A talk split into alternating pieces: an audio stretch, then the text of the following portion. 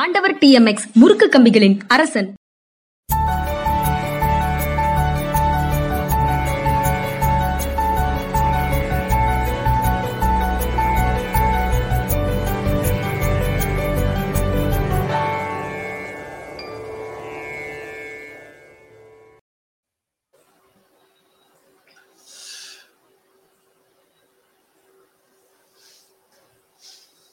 வணக்கம், இது மனிதா நிகழ்ச்சி. வணக்கம், இது நான் ஐயன் கார்த்திகேயன், என்னோட ஜென்ராம் சார், ஜென்ராம் மீடியாவுக்காக மீண்டும் வந்தேன் சார். மீண்டும் வந்தீங்க, மகிழ்ச்சி, ரொம்ப ரொம்ப மகிழ்ச்சி. வீட்டில் ஒரு வார கால பயணத்துக்கு பிறகு மீண்டும் உங்களை பார்ப்பதில் ரொம்ப ரொம்ப மகிழ்ச்சி. செய்திக்குள்ள போயிடலாமா? ரைட்டு.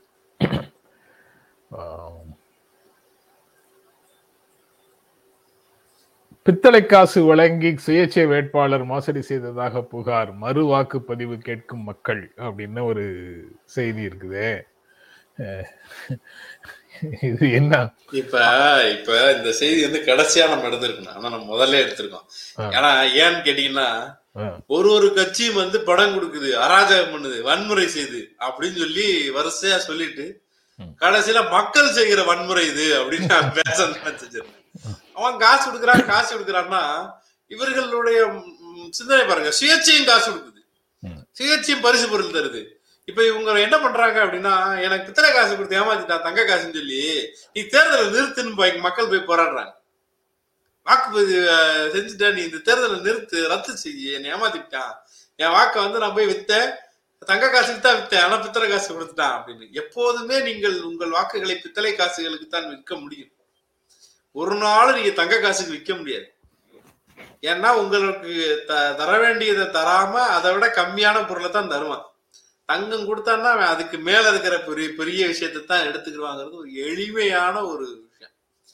இது ஏன் மக்கள் தொடர்ந்து இந்த இடத்துக்கு நகர்கிறார்கள்ன்றது எனக்கு அதிர்ச்சிகரமாக இருந்தது. கட்சிகள் எல்லாத்தையும் கூடாது சொல்லிட்டு, ஆனா பூஜா வாங்கினா இப்படி சுயேட்சை ஆட்கள்லாம் என்ன செய்யுது? ஆனா சுயேட்சை வேட்பாளர் அதிமுக எனக்கு எதிராக சதி செய்து விட்டது, நான் அப்படிலாம் யாருக்கும் காசு கொடுக்கல அப்படின்னு அவர் விளக்கம் கொடுத்துருக்காரு. அதையும் பதிவு செஞ்சிருவோம். செய்தியில வேறு சில செய்திகள் அதுக்குள்ள இருக்கு. அதாவது வாக்கை விற்பதற்கு மக்கள் தயாராக இருக்கிறார்கள்ங்கிறது ஒண்ணு. அப்புறம் நீங்க சொன்னதுல ஒரு சுயேட்சை வேட்பாளர்னா சுயம்புவாய சுயேட்சையாக வந்தவர் இல்ல.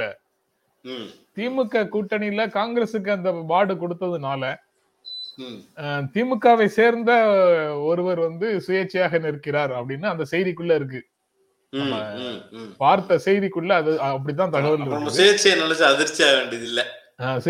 நினைச்சு அதிர்ச்சியாக வேண்டியது இல்லை. ஏற்கனவே அவங்களுக்கு அந்த சிஸ்டத்துல என்ன செய்யணும்னு அவங்களுக்கு தெரிஞ்சிருக்குதுன்னு அப்படி வச்சுக்கலாம். இது வேற ஒரு செய்தியை கன்வே பண்ணுது. உள்ளாட்சி தேர்தல்ல கூட்டணி அதுதான் இதுல முக்கியமான செய்தி. கூட்டணியை மதிப்பது இல்லை, மதிக்காம அந்தந்த பகுதியில கட்சியை சேர்ந்தவர்கள் சுயேட்சையாக போட்டியிடுவதை அந்த பகுதியில இருக்கக்கூடிய கட்சி தலைமை எப்படி வியூ பண்ணுது, எப்படி பார்க்கிறது, அதை தடுக்கிறதுக்கு முயற்சி எடுக்குதா இல்ல அதை ஊக்குவிக்குதா அப்படிங்கிற கேள்விகள் எல்லாமே இதுக்குள்ள வருது. இண்டிவிஜுவலா இருக்கிறவர் ஜெயிக்கிறதுங்கிறது அவருக்கு ரொம்ப முக்கியமானது. நீங்க எம்எல்ஏ எம்பி எலெக்ஷன் மாதிரி ஓரளவுக்கு கட்டுப்படுத்தக்கூடிய வாய்ப்புங்கிறது உள்ளாட்சிகள் கிடையவே கிடையாது. அதிமுக நல்லா உணர்ந்ததுனாலதான் முழுமையாக நீங்க யார் வரலைனாலும் பரவாயில்ல, நாங்க தான் முக்கியம், எங்கள் பிள்ளைகள் தான் முக்கியம் அப்படின்ற டயலாக் எல்லாம் சொல்லிட்டு பாஜக தட்டி விட்டுட்டு போயிட்டாரு. அதுக்கப்புறம் இதுல மக்களை ஏமாற்ற முடியும் அப்படின்னு வேட்பாளர்கள் நம்புறாங்க. அதுவும் இந்த செய்திக்குள்ள நமக்கு கிடைக்கிற பாடம். அப்புறம் எனக்கு ரொம்ப கவலை அளிக்கிறது என்னன்னா, வாங்கின அவ்வளவு பேரும் அப்படியேவா அடகு கடைக்கு கொண்டு போவாங்க, அது பித்தளை காசுன்னு தெரிஞ்சுக்குவாங்க. அப்படியா நிலைமை? அவ்வளவு மோசமாக அந்த பகுதி மக்களுடைய நிலை இருக்குதா அப்படிங்கிற கேள்வியும் அதுக்குள்ள வருது. அப்புறம் அதை வச்சு என்ன செய்யறது? அதுக்கடுத்து அடுத்த மிக முக்கியமான செய்தி, அமைச்சர் ஜெயக்குமார் கைது செய்யப்பட்டிருக்கிறாரு. இதுதான் இப்ப சூடா இருக்கிற செய்தி. அமைச்சர் ஜெயக்குமார் தேர்தல் நடக்கிற இடத்துல ஒருத்தர் கள்ள ஓட்டு போட வந்தார். இந்த வார்டுக்கு சம்பந்தம் இல்லாதவர். அந்த போட்டோ காட்ட வேண்டான்றக்காக நான் அதை நினைச்சேன். சோ வந்தாரு அப்படின்னு சொல்லி ஒருத்தரை பிடிக்கிறாங்க. அவர் வந்து அடிக்கிறத தடுத்துட்டாரு, அவ்வளவு நல்லவர் பாருங்க, அடிக்க கூடாதுன்னு சொல்லிட்டாரு அப்படின்னு சொல்லி பலர் பேசுறாங்க.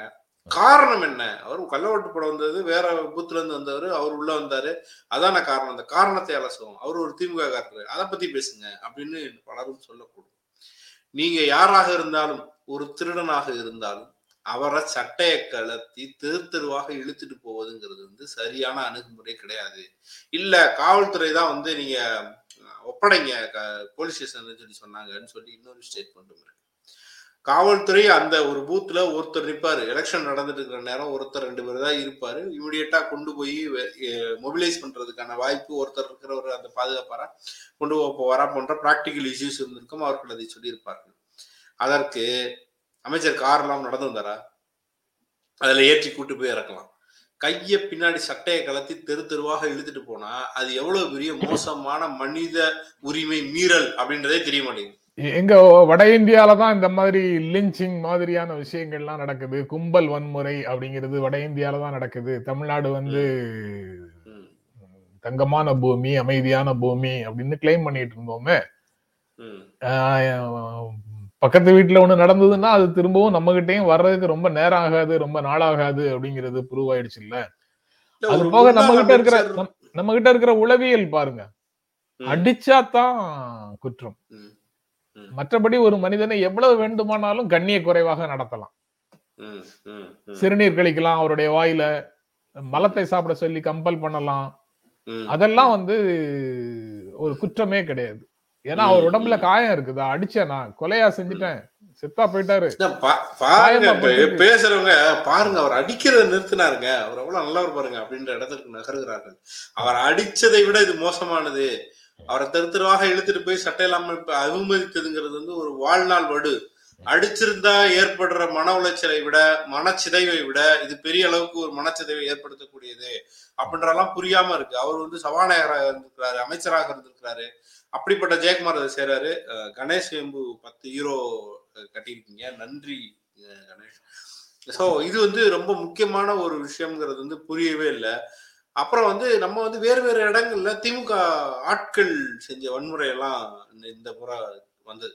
போலீஸ்காரர்களோடு தர்க்கம் செய்தார்கள், அங்க இருக்கிற பெண்கள் மீது, அங்க இருக்கிற பெண் அதிகாரிகள்கிட்ட சண்டை போட்டாங்க, இது மாதிரியான விஷயங்கள்லாம் நிறைய செய்திகள் வந்துகிட்டே இருந்தது.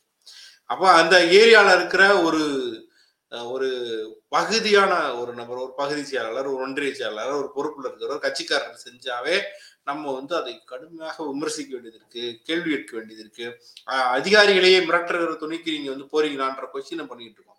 அப்போ ஒரு முன்னாள் அமைச்சர் இப்பவும் தன்னுடைய அமைச்சராக இருந்தார்னு நினைக்கிறாரா, அல்லது பண்ணையார்னு தன்னை புரிந்து கொள்கிறாரா? சபாநாயகராகவும் இருந்தார். சபாநாயகராக இருந்தவர், பெரிய முக்கியமா மீடியாவை அட்ரஸ் பண்ணக்கூடிய இடத்துல இருந்தவர். ஏன் அவர் இந்த வேலையை செஞ்சாருன்றது எனக்கு பயங்கர அதிர்ச்சிகரமாக இருக்கு. ஆளும் கட்சியை விட எதிர்கட்சி இவ்வளவு பெரிய வன்முறையில் ஈடுபடுகிறது என்றால் அதுதான் எனக்கு ரொம்ப பெரிய அதிர்ச்சியாக இருக்கிறது. எனக்கு இது போன்ற சம்பவங்கள் வந்து இந்த கும்பல் வன்முறைங்கிற மாதிரி உணர்வையும், அடி காயப்படுத்தினால், கொன்றால் அல்லது ரொம்ப வன்முறை நடந்தால் மட்டும்தான் அது கண்ணிய குறைவுங்கிற மாதிரி நமக்குள்ள ஒரு நினைப்பு இருக்குல்ல, அந்த நினைப்பை நாம அகற்றுவதற்கான போராட்டத்தையும் நம்ம மனசுக்குள்ள செய்ய வேண்டியது அவசியம் அப்படிங்கிற உணர்வு தான் எனக்கு கிடைக்குது. அது திமுக காரரை சட்டையை கழட்டி கூட்டு போனாங்கிறதுக்காக பேசக்கூடிய வார்த்தை இல்லை. எல்லா செய்திகளுமே வந்து ஒரு ட்ரிகர் பாயிண்ட்டுக்காக எடுத்துக்கொள்வது தான், மற்றபடி அதுக்குள்ள இருக்கக்கூடிய மனிதம் மீறிய செயல்களை பற்றி பேசுவது தான் நோக்கம். அது வந்து நபர் அவர் செஞ்ச செயல் சரியில்லை, போலீஸ் அவரால் தப்பிச்சிட்டாரு, அவர் வந்து ஓட பார்த்தாரு அப்படின்லாம் சொல்றாங்க. ஓடி போன ராஜேந்திர பாலாஜின்னு ஒரு முன்னாள் அமைச்சர் இருந்தார், பல நாள் ஓடி போனார், பல காரணம் ஓடி போனாரு. அவரை சட்டையை இழுத்துட்டு இருந்தா நம்ம சரின்னு சொல்லுவோமா? நம்ம உடனே என்ன சொல்லுவோம்? பெரிய அமைச்சருங்க, முன்னாள் அமைச்சரே இப்படி பண்ணிட்டாங்க அப்படின்னுவோம். அப்ப முன்னாள் அமைச்சருக்கெல்லாம் ஒரு தனி நீதி அப்படின்னு ஒண்ணு வந்துருதா? இது வந்து ஒரு மோசமான அணுகுமுறை. அதை வந்து கட்சி மாறினதுக்கு பிறகும் எங்களால் எதையும் செய்ய முடியுங்கிற துணி ஏற்படுறதுங்கிறது ரொம்ப அதிர்ச்சிகரமானது. மனித உரிமையை பற்றி பேசுவதே இல்லை, மனித உரிமையை உணர்ந்து கொள்வதே இல்லை என்கிற ஒரு இடத்திற்கு இங்க பலரும் இருக்கிறதா பெரிய வருத்தமாக இருக்கு. மனித உரிமைங்கிறது யாரோ ஒரு சிலருக்கான விஷயம் அப்படிங்கிறதும், கான்கிரீட்டா நம்ம கையில கிடைக்கக்கூடிய பொருட்கள் தவிர அப்டிராக்டா இருக்கக்கூடிய மனித உரிமை, மதச்சார்பின்மை அல்லது ஜனநாயகம் போன்ற விஷயங்களுக்கும் நமக்கும் எந்த விதமான சம்பந்தமும் இல்லைங்கிற மாதிரியும் நம்ம மனதுல ஒரு உணர்வு இருக்குதோன்னு இது போன்ற செய்திகளை பார்க்கும்போது தெரியுது. அதுவும் ஒரு இந்த மாதிரி பிரச்சனைகள் வரும்போது அதை பற்றியும் பேச வேண்டியது இருக்குது. கான்கிரீட்டா நம்ம கையில பித்தளை காசுன்னா பித்தளை காசு, தங்க காசுன்னா தங்க காசு அப்படின்னு நம்ம கிட்ட குறிப்பாக ஒரு பொருள் கைக்கு கிடைக்கும் போது, ஒரு கேஸ் சிலிண்டர் அப்படின்ற மாதிரி ஒரு பொருளை கண்ணால பாக்குற ஒரு பொருளை நாம வாங்கும் போது கிடைக்கிற உணர்வு இந்த மாதிரி கண்ணுக்கு தெரியாத நமது உரிமைகள் தொடர்பாக பேசிட்டு இருக்கும் போது கிடைக்கலையோ அப்படின்னு நினைக்கிறேன். ஏன்னா இது போன்ற விஷயங்களை பல முறை நம்ம பேசினாலும் எஃபெக்ட் ரொம்ப ரொம்ப குறைவானதாக இருக்கிறது அப்படிங்கிறதை நான் இந்த விதத்துலதான் புரிந்து கொள்கிறேன். ஏன்னா இதை ஃபீல் பண்ண முடியல அவங்களால, அல்லது அதற்கான தேவை அவர்களுக்கு இருப்பதாகவே அவங்க நினைக்கல அப்படின்னு. யார் செஞ்சா என்னங்கிறது அல்ல விஷயம், இது அது இல்ல விஷயம். மனித உரிமைங்கிறது ஒரு மிக முக்கியமான ஒரு கூறு. ஒரு மனுஷனை என்னவாக நீங்கள் நடத்துகிறீர்கள், அவருக்கு ஏற்படுற மனச்சிதைவு, இதை பற்றிலாம் நீங்க யோசிக்காமையே குற்றவாளின்ற ஒரு புள்ளியில் நீங்கள் பார்க்கிறதுங்கிறது ரொம்ப மோசம். ஒருத்தர் தொடர்ந்து தாக்கிட்டே இருக்காரு, ஒருத்தர் அடிக்கிறாரு, இன்னொருத்தர் அடிக்கிறாரு, எங்களால கண்ட்ரோல் பண்ண முடியல, அதற்காக கட்டணம்னா அதை நம்மளால புரிஞ்சுக்கிற முடியும். பொதுமக்கள் பிடிச்சி கூட்டிட்டு போறாங்கன்னா அவன்கிட்ட கார் இருக்காது, இழுத்துட்டு போறதுக்கு ஒரு வழி இருக்காது, அதை நம்ம புரிஞ்சுக்க முடியும். சூழல் முடிவு செய்யற ஒரு விஷயமாக கைது செய்யப்பட்ட நபர் ஒரு 7 வருட சிறை தண்டனை அல்லது 3 வருஷம் கூட மறந்து போச்சு, 7 வருஷ சிறை தண்டனைங்கிற குற்றத்தை செய்யவில்லை என்றால், அந்த குற்றத்துக்கு மேக்சிமம் பனிஷ்மெண்ட் 7 வருடம் அப்படிங்கிறது இல்லை என்றால், அவரை நீங்க ஜெயில போட ஜெயில விட்டுருங்க அப்படின்னு சொன்ன உச்ச நீதிமன்றத்தினுடைய வழிகாட்டுதலை யார் கைது செய்யப்பட்டார் என்பதை பற்றிய பிரச்சனையை எழுப்பாமல் மீண்டும் மீண்டும் மீண்டும் மீண்டும் நானும் ஐயன் கார்த்திகேயனோ இந்த நிகழ்ச்சிக்குள்ள பேசிட்டு இருக்கிறதுக்கு என்ன காரணம்? அது ஒரு அடிப்படையான கண்ணியமான நடத்தல், அடிப்படையான மனித உரிமை காத்தல் அப்படிங்கறதனுடைய அடிப்படையில தான் அதை பத்தி பேசிட்டு இருக்கிறோம். இந்த முறைகேடுகளை பத்தி அண்ணாமலை ஒரு கம்ப்ளைண்ட் பண்ணிருக்காரு, ரொம்ப முக்கியமான கம்ப்ளைண்ட் கூட. உள்ளாட்சி தேர்தலை நாங்கள் நடத்தலைன்னு டப்புன்னு பதில் வந்துடுச்சு. அதை ஒட்டி நிஜமாவே ஒரு ஐஏஎஸ் ஐபிஎஸ் படிச்சா அப்படியா இல்லையா அப்படிலாம் ட்விட்டர்ல கிண்டல் போய்கிட்டு இருக்கு. இந்திய தேர்தல் ஆணையத்தை டேக் பண்ணி இப்போதாவது நீங்கள் கண் விழிப்பீர்களா அப்படின்னு சொல்லி கேள்வி கேட்கிறாரு. எனக்கு இதுல 2 விஷயம் ரொம்ப கவனமாக தெரிஞ்சது. தேர்தல் ஆணையம் இவருக்கு பதில் கொடுக்கணுங்கிறதுல ரொம்ப ஏதோ ஒரு பெருமுனைப்பாக இருந்தது. ஒரு சாதாரண பதிலாக அது எனக்கு தோன்றவில்லை.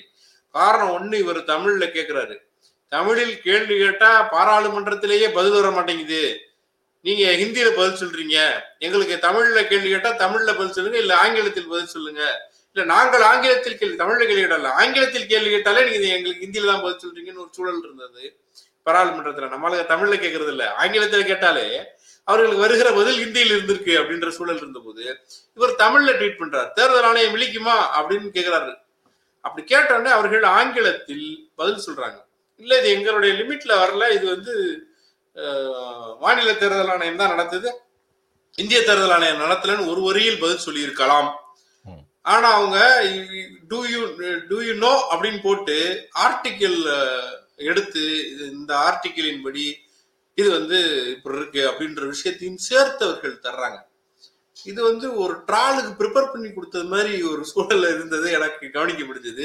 அது அப்படி பிக்கப் ஆகி எல்லா பத்திரிகைகள்லையும் இது கூட தெரியாதா, இவர் எப்படி ஐபிஎஸ் ஆனாரு அப்படின்ற இடத்திற்கு அவர்கள் அவரை கேள்வி கேட்டுட்டு இருக்காங்க. சார், உங்கள் பார்வை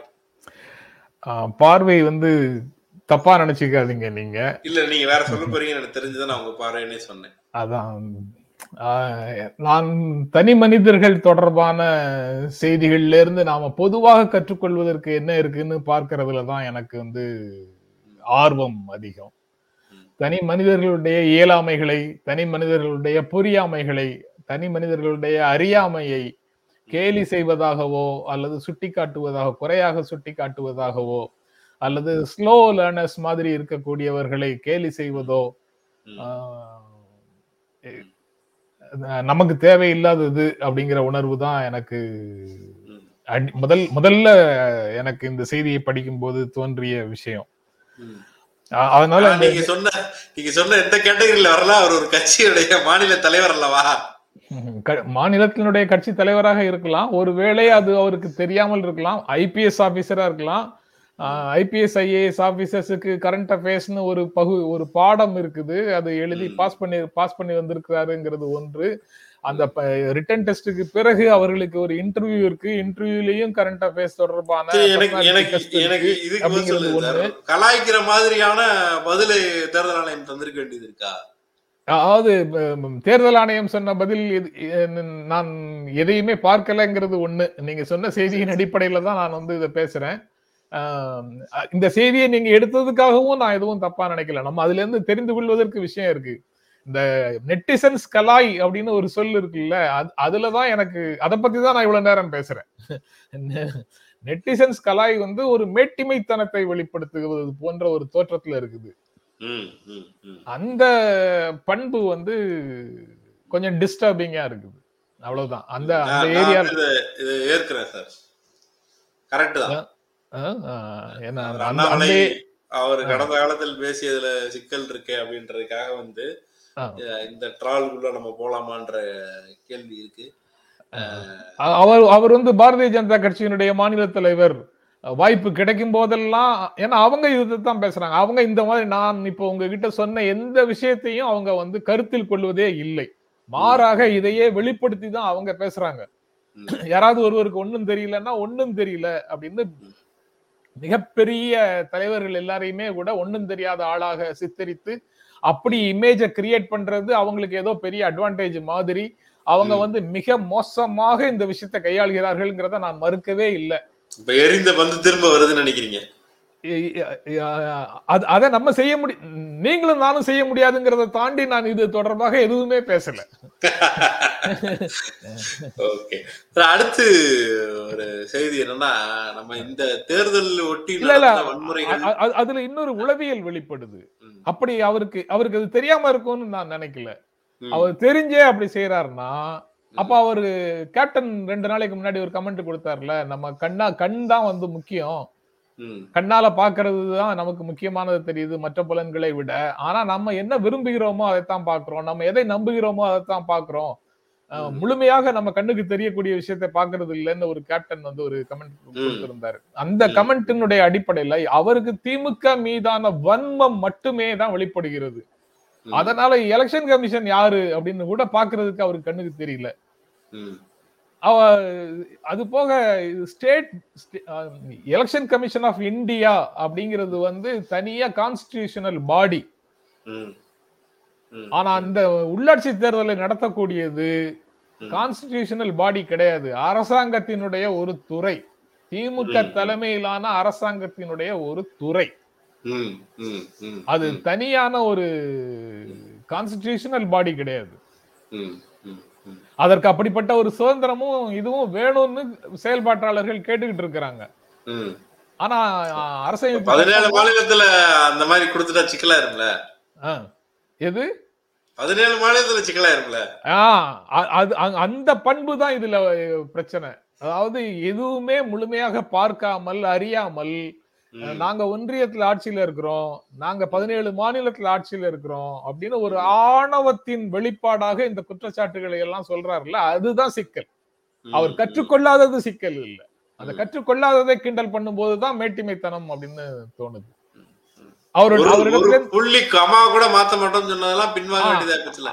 அது வந்து ஆணவம், அராஜகம், எல்லாத்தையும் நீங்க என்ன சொற்களை வேணாலும் அதுல போட்டுக்கலாம். அதை பத்தி எல்லாம் நம்ம பேசுறது வந்து நியாயமானது. ஆனா அவரு படிக்கவில்லை, புரிந்து கொள்ளவில்லை, டெஸ்ட் பாஸ் பண்ணாரா அப்படின்னு கிண்டல் பண்றது வந்து எனக்கு கொஞ்சம் டிஸ்டர்பிங்கா இருக்கு. மற்றபடி அவர்களுக்கான அந்த கிண்டல் பண்ண உரிமையை, ஏன்னா அவங்க கடந்த காலத்துல கிண்டல் பண்ணிருக்கிறாங்க, அதனால அவங்க பதிலு கிண்டல் பண்றாங்கிற அளவுல நான் அதை புரிந்து கொள்கிறேன். ஆனா அந்த கோஷ்டி கானத்துல நீங்களும் நானும் சேரக்கூடாதுங்கிற உணர்வை மட்டும் பகிர்ந்து கொள்கிறேன், அவ்வளவுதான்.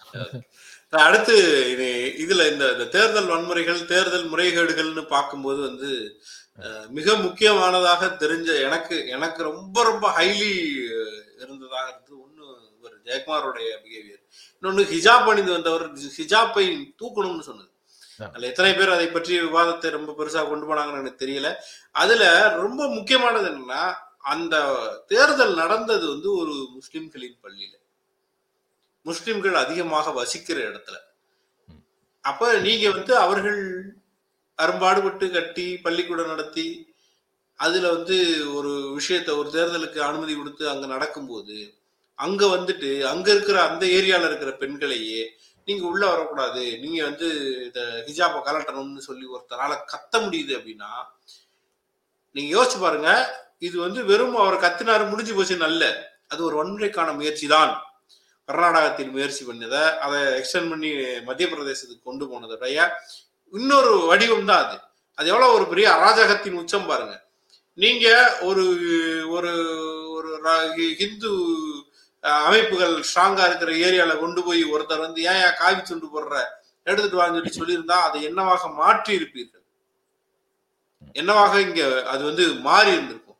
அந்த அம்மா முகம் நல்லா தெரியுது, எனக்கு தெரியல என்றார். எனக்கு தெரியல, எனக்கும் இப்ப தெரியல. எந்த எலெக்ஷன் ஓட்டர் ஐடியில நீங்க முகத்தை பார்த்து கரெக்டா கண்டுபிடிக்கிற மாதிரி போட்டோ பிடிச்சி போடுறாங்கன்னு கொஞ்சம் சொல்லுங்க. நான்லாம் சின்ன பிள்ளையா இருக்கும்போது எனக்கு சரியா நினைவில்லை, நான் பள்ளிக்கூடம் முடித்த சமயத்திலோ அல்லது கல்லூரியில் இருந்த சமயத்திலோ எடுத்த போட்டோம். பள்ளி குஞ்சு மாதிரி இருப்பேன். இப்ப இருக்கிற முகத்துக்கு அதுக்கு எந்த திடமும் இருக்காது. அதை பார்த்தா ஓட்டு போட வர்றாங்க. இது என்ன? இன்னொரு தம்பி ஒருத்தர் வந்து நாங்க ஒரு குரூப்ல பேசிட்டு இருக்கும்போது சொன்னாரு, நான் மாஸ்க் கூட போனேன், என் மாஸ்க்கு கூட யாரும் கலட்ட சொல்லல, நான் ஓட்டு போட்டு வந்தேன்னு சொல்றாரு.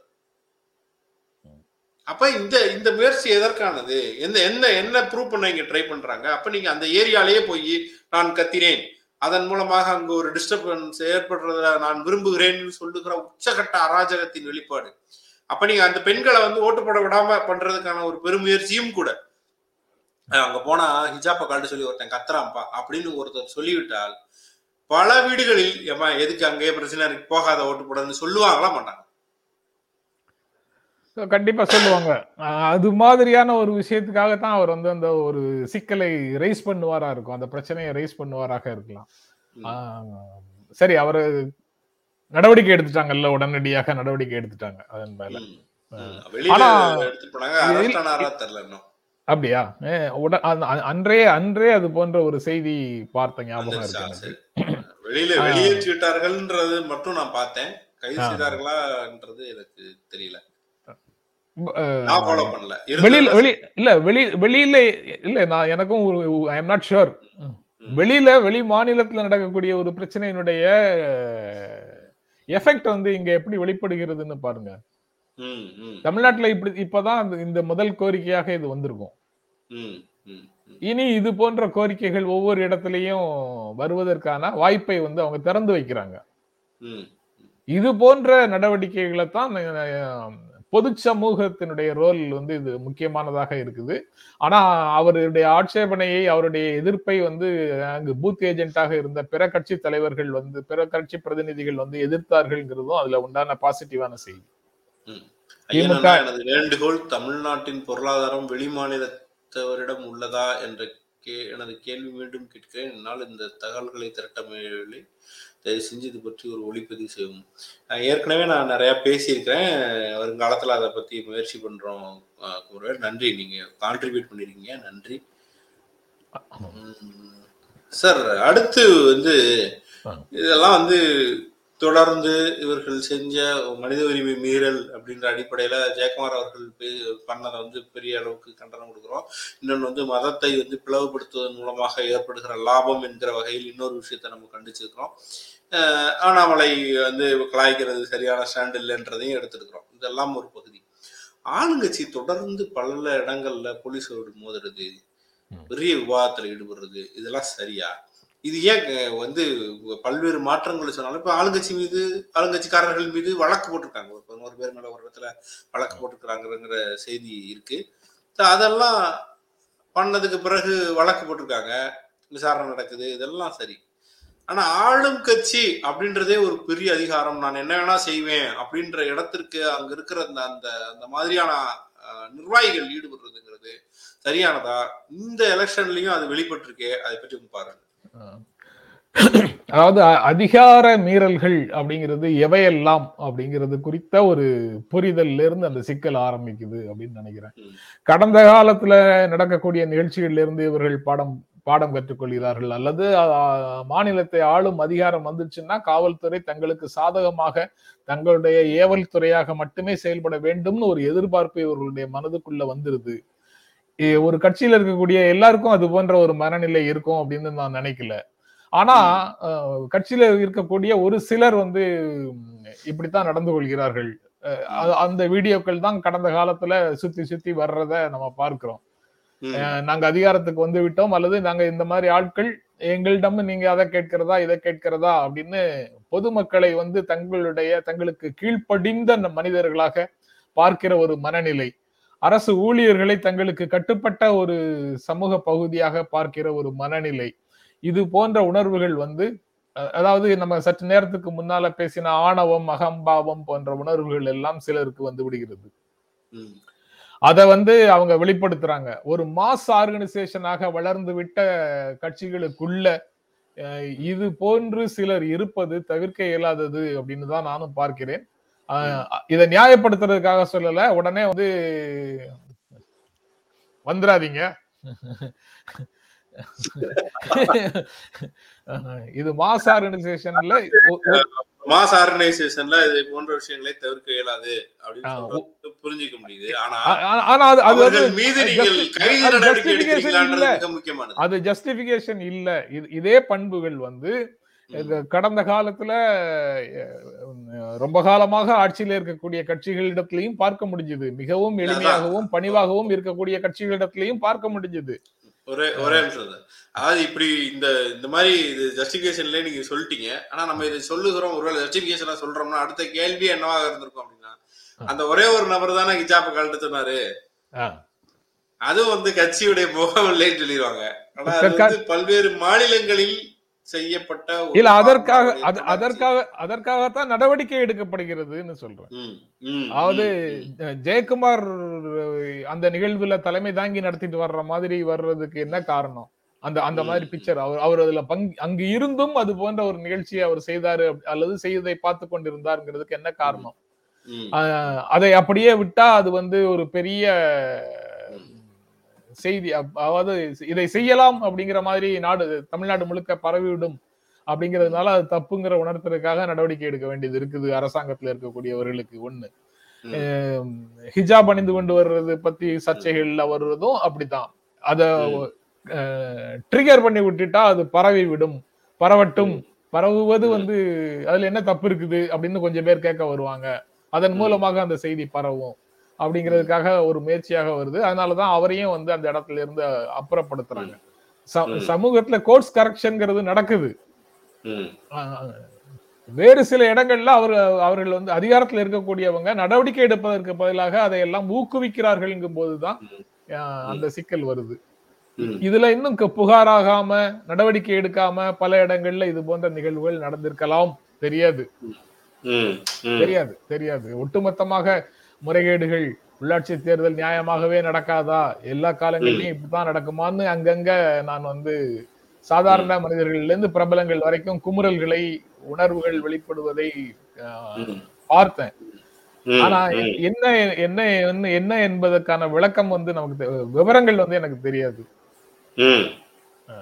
அப்படி ஒருவேளை நடந்திருந்தால் அது போன்ற விஷயங்கள் பரவாமல் தடுப்பதற்கான செக் அண்ட் பேலன்சஸ ஆட்சியில் இருக்கக்கூடியவர்களும் முயற்சி செய்யணும், பொதுமக்களும் முயற்சி செய்யணும். இந்த ஒரு கேள்விக்கு நான் பதில் சொல்லிக்கிறேன் சார்.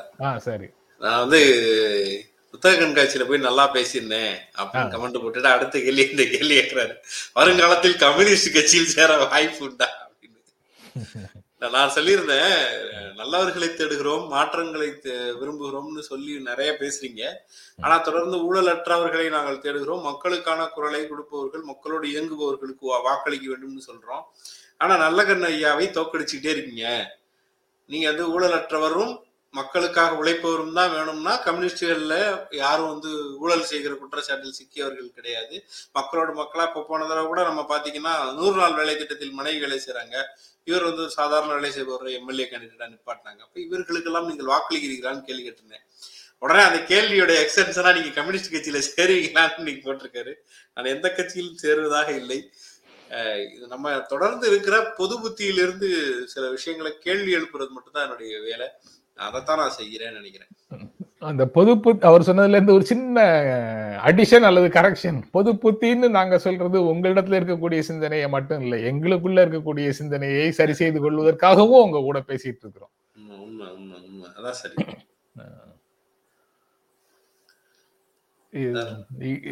சரி, அவ்வளவுதானே. நீங்க முக்கியமான கேள்விக்கு பதில் சொல்லி முடிச்சிட்டீங்க.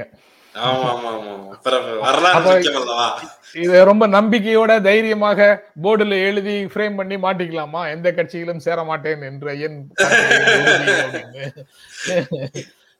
கட்சியெல்லாம் இப்ப நமக்கு எதுக்கு, காலத்தின் கையில் அது இருக்குன்னு சொல்றீங்களா?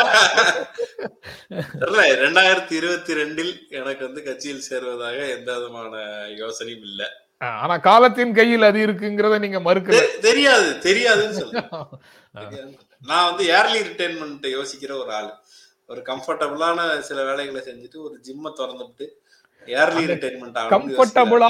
கம்ஃபர்டபுளான சில வேலைகள்ல அரசியல் இருக்குதா இல்லையாங்கறத தான அவர் கேக்குறாரு. அவர் கேக்குறது வந்து அத கேக்கல.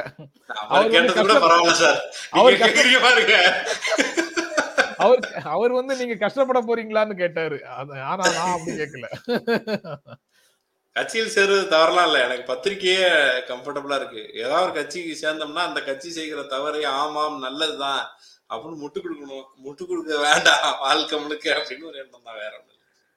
அது தனி மனிதர்களோட சேர்ந்து இயங்கும் போதும் அதே விஷயம் நடக்காதா? சொல்றேன், என்னோட செய்தி எடுக்கிறேன். என்னோட சேர்ந்து நிகழ்ச்சி நடத்துறீங்க. நாம் பண்ற தப்பு எல்லாம் உங்களுக்கும் அதுல கூட்டு பொறுப்பு வருது இல்ல, அதை எப்படி எதிர்கொள்றீங்க? இன்னும் இல்ல, இப்ப நான் இப்ப நம்ம ரெண்டு பேரும் பேசும்போதே நான் ஒரு செய்தியை சொல்றேன், நீங்க ஒண்ணு சொல்றீங்க. அது அப்படி அணுகுறது சரியா அப்படின்னு கேக்குறீங்க. தப்பு தான், நம்ம செய்யக்கூடாதுன்னு சொல்றீங்க. நான் உடனே அப்படித்தான் நான் செய்வேன்னு சொல்றது இல்ல, நான் ஏத்துக்கிறேன். இதே மாதிரி நான் பல நேரங்கள்ல குறுக்க பாஞ்சு பேசியிருக்கேன்.